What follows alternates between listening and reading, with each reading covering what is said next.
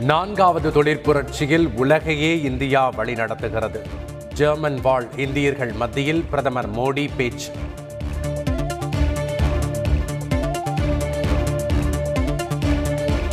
திருவண்ணாமலையில் உள்ள நித்யானந்தா ஆசிரமத்தில் போலீசார் திடீர் சோதனை. மகளை மீட்டு தருமாறு தந்தை ஒருவர் அளித்த புகாரின் பேரில் நடவடிக்கை.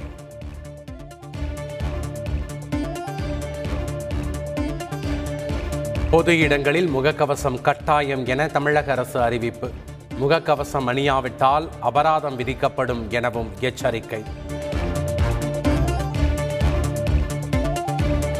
சென்னையில் நாளை காலை அதிமுக தலைமை நிர்வாகிகள் கூட்டம் என அறிவிப்பு.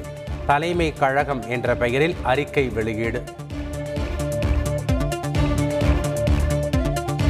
எம்ஜிஆர் ஜெயலலிதாவின் உண்மை தொண்டர்கள் தன் பக்கம் என ஓபிஎஸ் உறுதி.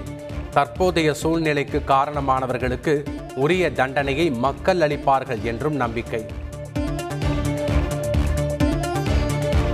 ஆதரவாளர்களுடன் ஆலோசனை நடத்துவதற்காக தேனி சென்றார் ஓ பன்னீர்செல்வம்.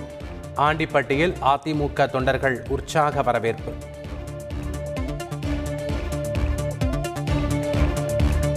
தொண்டர்களை சந்திப்பதற்காக சுற்றுப்பயணத்தை துவக்கினார் சசிகலா.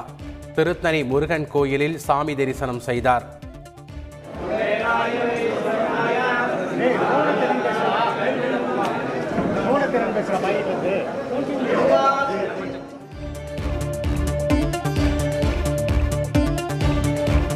ஒரு திருமண மண்டபத்தில் நடந்ததை வைத்து அதிமுகவின் எதிர்காலத்தை முடிவு செய்ய முடியாது. நிச்சயம் ஒற்றை தலைமைக்குள் அதிமுக வரும் என்று சசிகலா உறுதி. பதினோராம் வகுப்பு தேர்வு முடிவுகள் நாளை வெளியீடு. தோல்வியடைந்தாலும் உடனடி தேர்வில் வெற்றி பெற்று பனிரெண்டாம் வகுப்பை தொடரலாம் என அறிவிப்பு.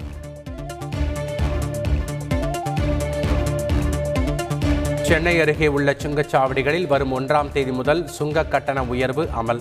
வாகன ஓட்டிகள் அதிர்ச்சி.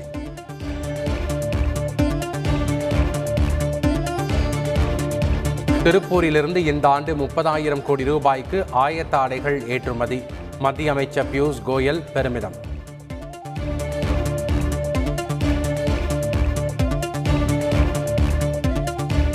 சென்னையில் மெட்ரோ ரயில் பணிகளை ஆய்வு செய்தார் தலைமை செயலாளர் இறை அன்பு கலங்கரை விளக்கத்தில் இருந்து பூந்தமல்லி வரையிலான வழித்தடத்தில் கட்டுமான பணிகளை பார்வையிட்டார்.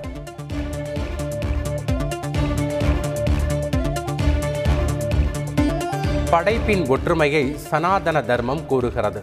சென்னையில் நடந்த விழாவில் ஆளுநர் ஆர் என் ரவி பெருமிதம்.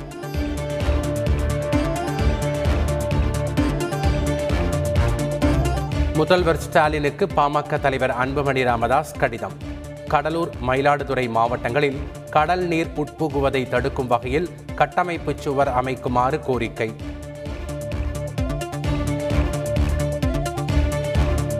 அக்னிபார் திட்டத்திற்கு எதிராக காங்கிரஸ் சார்பாக நாளை போராட்டம். தமிழகம் உள்பட நாடு முழுவதும் நடைபெறும் என அறிவிப்பு.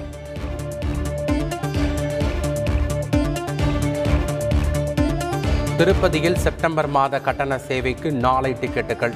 ஆன்லைன் மூலம் மாலை நான்கு மணிக்கு வழங்கப்படும் என தேவஸ்தானம் அறிவிப்பு.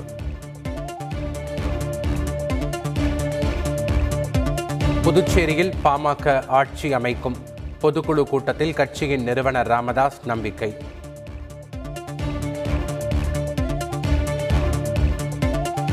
ஆந்திர மாநிலம் விஜயநகரம் அருகே இரு பிரிவினரிடையே மோதல். சாதி பிரச்சனையால் நடந்த கலவரத்தில் எட்டு பேர் காயம்.